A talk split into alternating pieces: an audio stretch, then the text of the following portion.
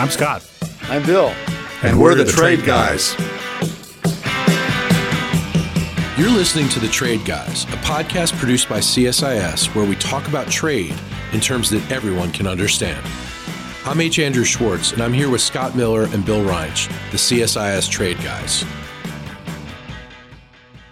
On this episode of The Trade Guys, we'll talk big cheese, USMCA, TPA, and more. All on this episode of The Trade Guys.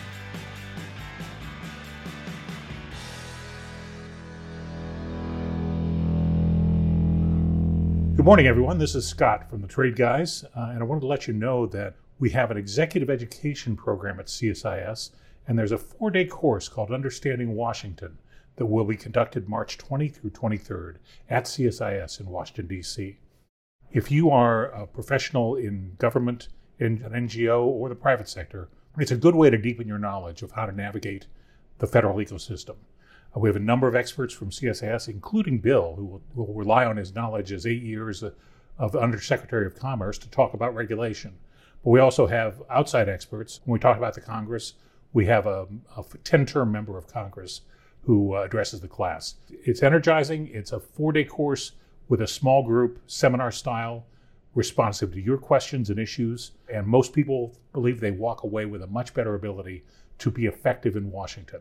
If you're interested in the course, we'd love to have you take part in it. Just go to csis.org, click on the executive education link, and you'll find more information and registration. So, Scott's not kidding you guys. Come and hang out with us for four days, and you will learn a lot. I promise you that. Trey, guys, we got to start with, you know, as the great Emily Benson would say, start with a cheesy topic this week, which has geographic indications right? Right. What is this all about? It's not just cheese that we're going to talk about, but it's a it's a relatively important part of the sort of the processed food business in general. That would include wine and spirits and all sorts of things that you do with agricultural products. Spirits? Spirits, yes. that's a very important part. Does that include bourbon? Yes. Kentucky There are bourbon. special rules for spirits that are different from yes. the rules for everything else, but it's the same issue. Uh, I hope those rules are in my favor, is all I can say. Well, there are rules that we can say. Do you want cheap bourbon or don't you?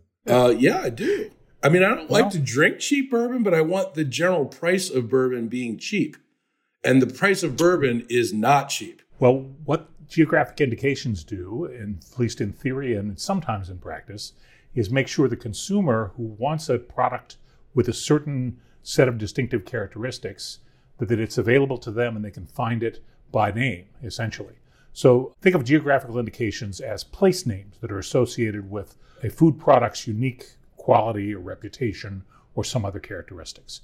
It's most common in wines. The wine regions of, of France are well known for specific soil types, sun patterns, grape varieties.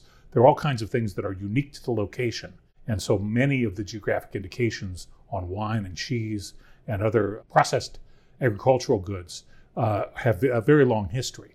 Uh, sometimes it's it's the place where it's processed. So prosciutto di Parma. The pigs don't have a green card or anything. They don't have to be munching on acorns uh, in Parma, but it's the butchers that are in Parma for that particular kind of prosciutto. But they're not unique to Europe. So we have Vermont maple syrup and Idaho potatoes. So many state, state agricultural associations support their own geographic indications. The trade rules come in two parts. Bill made mention to them. There is a general prohibition against misleading the consumer. The way to think about the general rule in trade on, on geographic indications is you can't mislead the public. It's unfair competition to label something the Swiss cheese and not have it not be from Switzerland a Swiss cheese that has made in USA on it would not be misleading. So there's a lot of variation in what it means to protect the consumer, but that's the general protection for all geographic indications where there's a place name in the product. There is a uniquely higher standard, what's called absolute protection, for wine and spirits. So your Kentucky bourbon, Tennessee whiskey can only be made there, and you can't use any derivation of that. So in the extreme example, uh, there's a variety of sparkling wine called Chandon Napa. Okay, it is in Napa Valley. The, the, vineyards in Napa Valley. Uh, it, the trees are cut from the same grapevines that produced uh, Moët de Chandon in Europe. It's owned by the same company, but it's only champagne if it's from the Champagne region. So that product that is almost biologically identical, except for the, the superior weather conditions of Napa Valley, can't be called champagne. So that's the higher level of protection, only wines and spirits. And what the Swiss and, and French cheese people found out is that national governments may or may not recognize geographic indications other than wine and spirits. And they didn't when it came to Gruyere. In some cases, it's payback because Europe refused to recognize Idaho potatoes. What about French fries? That is uh, not a geographic indication. well, you, you, know they're they're freedom fries now anyway, aren't they? Yes, I. I well, they, I, they were for a brief period of time. I'm yes. aware they were freedom fries for a while. Whatever they are, they're fantastic, and we eat them a lot in the United States. Yep. The British eat them a lot. The French and the Belgians eat, Belgians eat them a lot also. This is a frustrating issue because I think if the Europeans had their way, a much larger number of things would be restricted. You couldn't, you know, Gruyere today, Gouda tomorrow. You couldn't call it Gouda if it wasn't from the Netherlands or Switzerland or wherever. I guess it's the Netherlands. Edam is the same thing. The Italians would prefer that all Parmesan cheese be from Parma.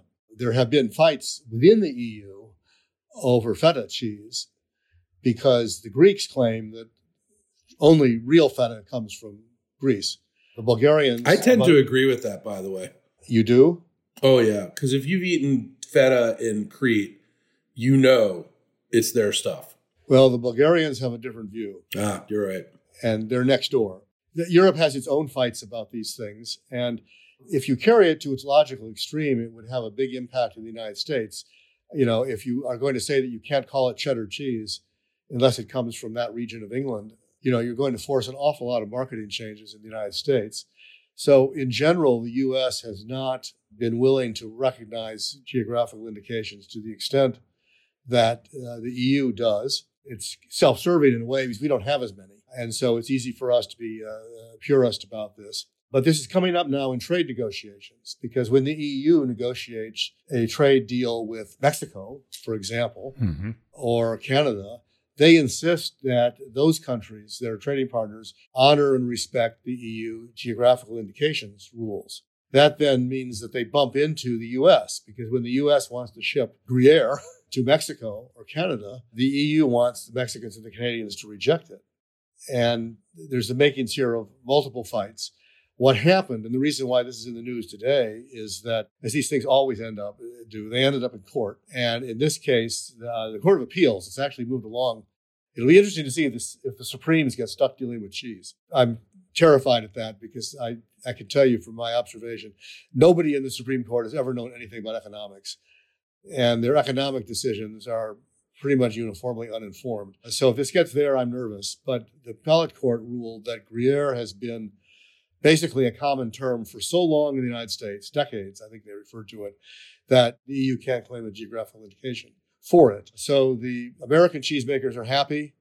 The uh, European ch- cheesemakers are not happy and it probably will continue on to be litigated. Yeah, now there's a parallel system called trademarks. And it happens that American manufacturers have long preferred trademarks because the fights are among judges and lawyers instead of among politicians. And Europe relies on its geographic indications. They're older there, they've been around longer. But ultimately, they're political fights, and there's no way to settle them uh, except through, you know, sort of politicians negotiating lists.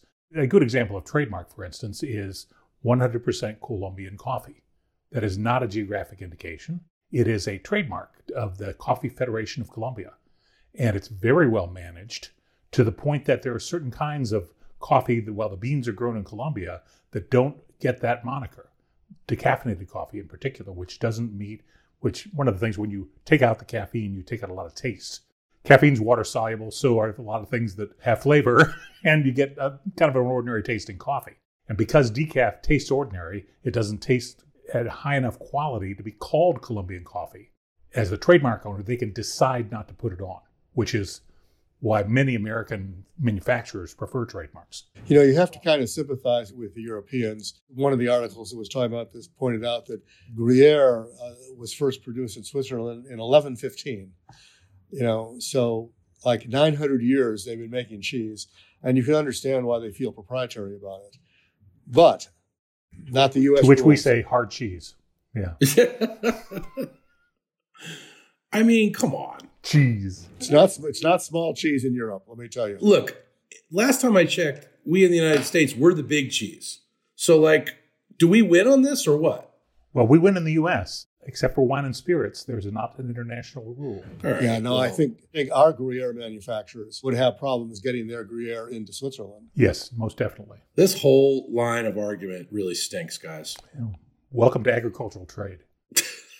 All right, let's move on now to a topic that's near and dear to many Washingtonians, which is the showdown between the legislative and executive branch.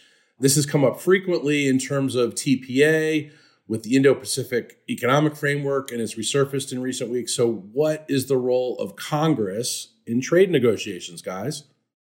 There's a long history to this. For years, Congress did most things on trade. If you work on Hill staff, as I have, and do trade, the first thing you learn is Article 1, Section 8 of the Constitution, which gives Congress the authority to regulate interstate and foreign commerce. Presidents tend to point to, I believe, Article 2, Section 1, which gives the president power to, to conduct foreign relations. There's a built in tension there on trade in particular. Nobody disputes the president has treaty power and has the authority to negotiate treaties. But for years, up until 1934, Congress essentially regulated trade policy by passing tariff bills, because the, until that time, tariffs were the key instrument of trade. And every few years, there'd be a tariff bill that would literally set the duty on 10,000 different tariff lines, which is about as many as we have. That's how we got Smoot-Hawley, which was the Tariff Act of 1930. That ended up with mostly ever higher tariffs, a lot of log rolling. So if you were a congressman from Pennsylvania wanting a higher tariff on imported steel, one of the things you would do would be to go to your buddy in South Carolina and say, I'll support your higher tariff on textiles if you'll support my higher tariff on steel. So you can see over the years things get ratcheted up. The Depression changed all that, and the Reciprocal Trade Agreements Act of 1934 put in a new process that is basically the one we have today, which essentially created three parts. And this is an oversimplification, but because there's a lot of detail. But first part is that Congress sets the objectives. And it does so these days in, in legislation called Trade Negotiating Authority or Trade Promotion Authority, depending upon which you prefer.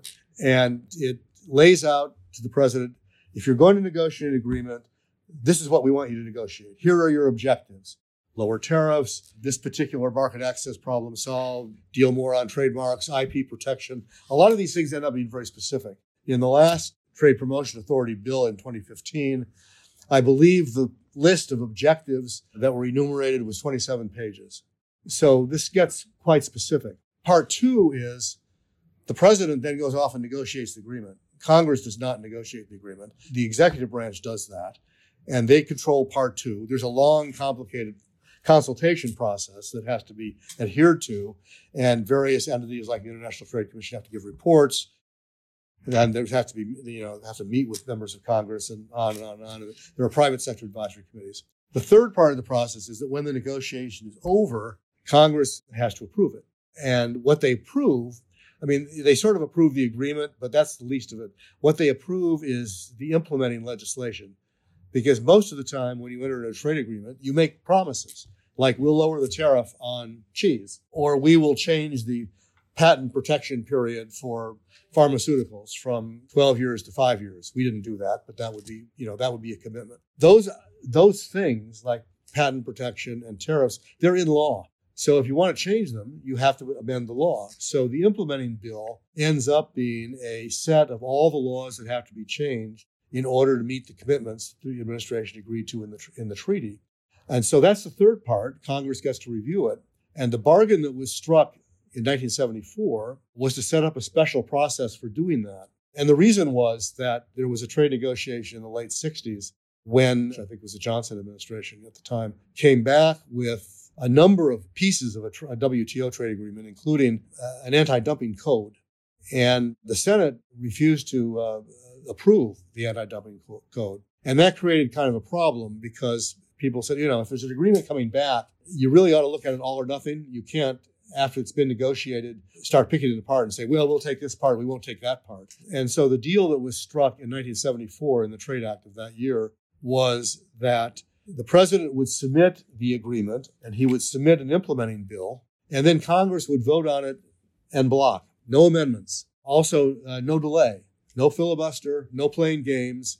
It would come to the Congress. They'd have a defined number of days to look at it in committee, defined number of days on the floor, and they had to vote on it. They couldn't bottle it up. That is this procedure that we've operated under ever since. In the beginning, Congress ended up having a big say in the process because Congress said, you may submit the bill to us, but we're going to write it first. And that what that produced, and the first example of this was the Tokyo round in 1979. And I worked on that bill. And the Congress said, the administration, don't draft the implementing bill. We will draft the implementing bill. We will give it to you, and then you will give it back to us in the formal as a formal bill to be introduced. If you do that, the odds are that we'll pass it. If you send us something else, which is his constitutional prerogative, maybe we'll pass it, maybe we won't. And in the end, on that one, President Carter submitted exactly what the Congress told him to submit with five small changes, and it passed overwhelmingly.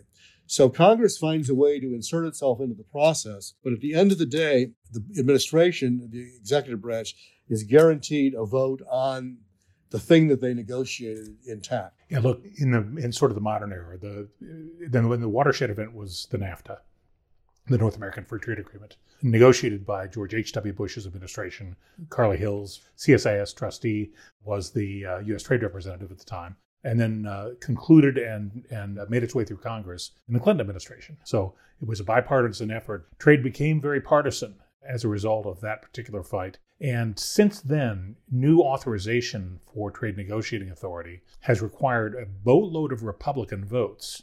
And what's what's been interesting, and Bill and I have observed this over time and talked about it with our exec ed class members, is that while the, the Democratic Party has gotten more free trade and the Republican Party has become more protectionist or America first, both parties have, have members whose voting records are the opposite of their constituency. So I'm glad to see this new bill being introduced. I do think Congress does have a, an enumerated power to regulate foreign commerce, and it ought to get involved. The party dynamics are such that Senator Coons has got a lift in both the Senate and the House to get his Democratic colleagues on board with advancing this. It's usually taken a preponderance of Republican support to to move it forward. So we'll, see what happens. I, I think it's important. I wish we'd do it, but Bill will have more on the on the day to day politics. Scott is alluding to the Coons-Thune bill, which this is an important change though, because in the past, every time Congress has passed one of these bills to set, create this authority, which all which periodically expires. That's built into the bill, which is why they have to keep on doing it. It's been general authority, and the president then can decide who he wants to negotiate with. The Coons-Thune bill is specific. It authorizes the president to have a negotiation with the UK, which most people would say is fairly low-hanging fruit as, as trade agreements go. And it'll be interesting to see how this evolves, whether it gets any traction at all. I think that it might. I think there's a lot of interest in doing more with the UK than what the president has proposed to do so far. But it may then, if it does get traction, what it may then start is a, a string of these bills that are country specific. Mm-hmm. So the next one will be people are already talking about it, authorizing a trade agreement with Taiwan, which has a bunch of political issues that the UK doesn't have. So it may be that because these bills have been difficult to pass in the past, and because they produce a conflict in both parties, mm-hmm. as it turns out, I think Coons and Thune concluded the safe course here was to pick one country and a popular country and go with that and hope to avoid all this. The problem they'll run into is students of the legislative process knows that, you know, trade bills are like trains leaving the station. And when the train is leaving the station, everybody wants to pile their baggage on board. So it won't end up just being a bill about a UK trade agreement. It'll be a bill about GSP, about miscellaneous tariff rules, about trade adjustment assistance, we had one one year that was held up for weeks over tariffs on socks. Maybe there will be a cheese provision because everybody comes in. These things don't come along very often. So everybody comes in and says, well, I have an amendment, you know, that I want to add on. And a lot of them are, uh, they're actually trade amendments. They're relevant. So getting these things through Congress ends up being much more difficult than it may seem in the beginning. Because in the beginning it says, oh, well, this is just about the UK. That's easy. Well, it doesn't end up being just about the UK and this is regular legislative process. Uh, well, well, the, well, the, enacting the bill creates a shortcut for the for the agreement to be approved. There are no shortcuts to passing the bill in the first place. Well, that's what I was going to ask you guys. What more can the administration do to gain congressional buy-in for its overall trade agenda. Well, maybe they could say they wanted it. That would be a good thing. Scott put his finger on it.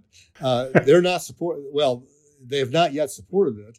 The, Yeah. la- the last law expired in June of 2021, and they've expressed no interest in renewing it.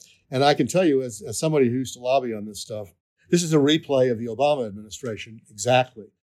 We went in to see the Obama folks in 2009 because the authority had expired then, too. And we said, you got to do this right away. You've got a majority in both House and Senate. You haven't irritated anybody yet. It's February. You know, go for it. And they said, no, no, no, we're doing health care. We have to do use all of our health, our uh, political capital on health care. So it took them five years to decide they wanted to do this. So fast forward to 2021, go in to talk to the Biden people and say it's going to expire in six months. You need this. You may not know it now, but you're going to need it. And the answer was the same. No, no, no. We're doing Build Back Better. You know, we're focusing on the domestic economy. We don't have time for this. So it expired. There's been no interest since then in moving it forward. I continue to believe the day will come when they will want it and they'll regret not getting it when they had a chance. But the reality of uh, the political reality is that it won't pass Congress unless the administration is actively pushing it. There's just not enough momentum internally in the body to get this done. The president needs to come in and say, this is important. The country needs this. Probably play the national security card like everybody does for everything else on trade uh, and get it that way. If they don't do that, you know, hearings and talk, but that's all. All right, guys. Well, let's finally end here on a topic that we all love talking about USMCA, aka USMACA. We've discussed USMACA biotech issues on this podcast before, but now it's back in the news. So, what's going on? Well, let me offer a little background, which is food safety rules are really important. Now, the most important thing is that the agriculture industry worldwide has advanced to the point where we can feed every person on the planet. There's 7.8 million billion people on the planet, and we can feed them all. That is really an impressive achievement, but it is part of the constant improvement that goes on in many industries, not to exclude agriculture. Agriculture has been subject to many efficiencies over time, including the improvements of the plants and livestock that are part of agriculture production ever since what was an Austrian friar in the 19th century, Gregor Mendel, did some experiments with pea plants, and ever since then we've had we've had better and better varieties of crops.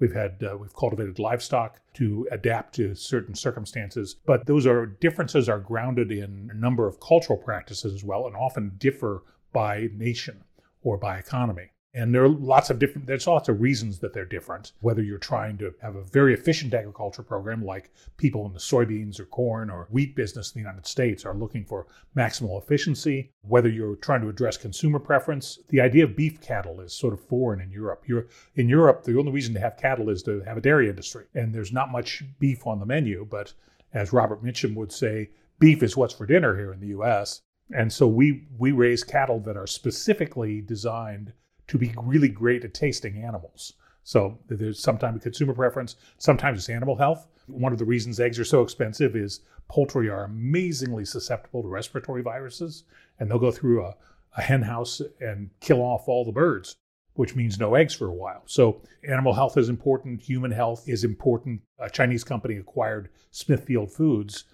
for basically the food safety technology used in US pork. So, really detailed industry. But when it comes to food safety, there's a basic principle, which is that rules on food safety have to have a scientific basis and they have to be subject to a risk assessment.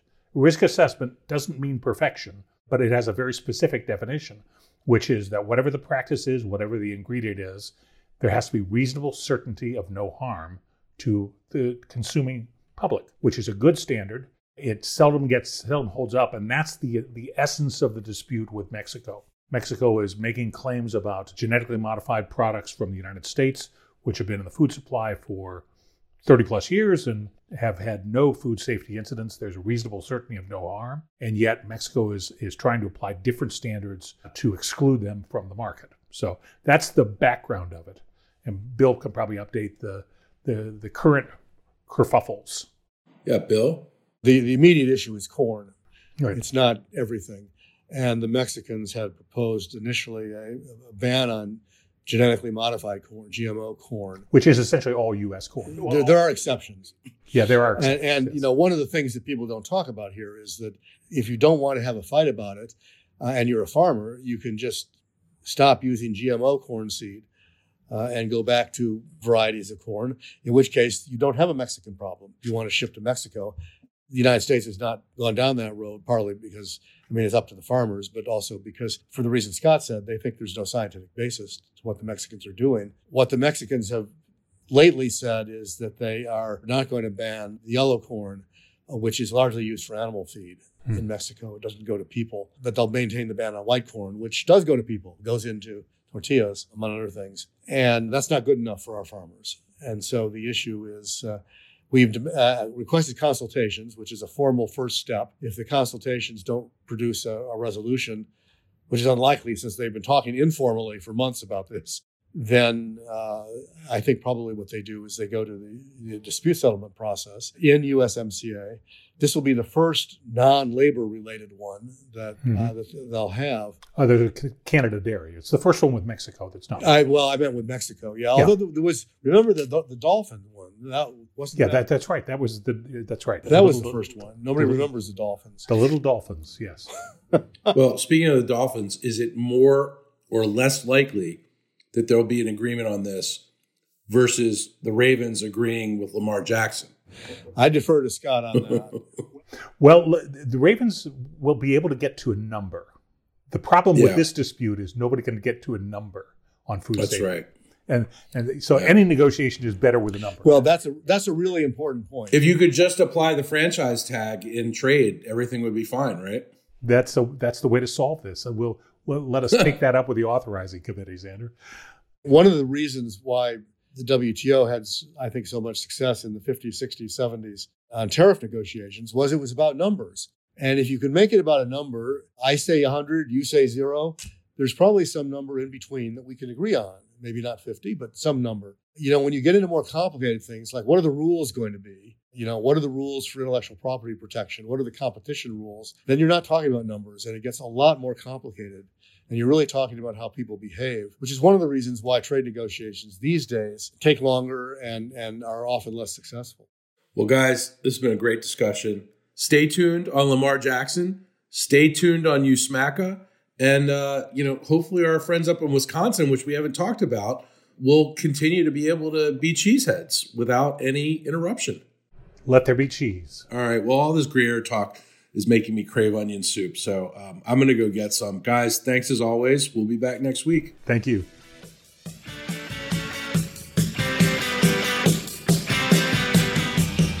To our listeners, if you have a question for the trade guys, write us at tradeguys at csis.org. That's tradeguys at csis.org. We'll read some of your emails and have the trade guys react to it.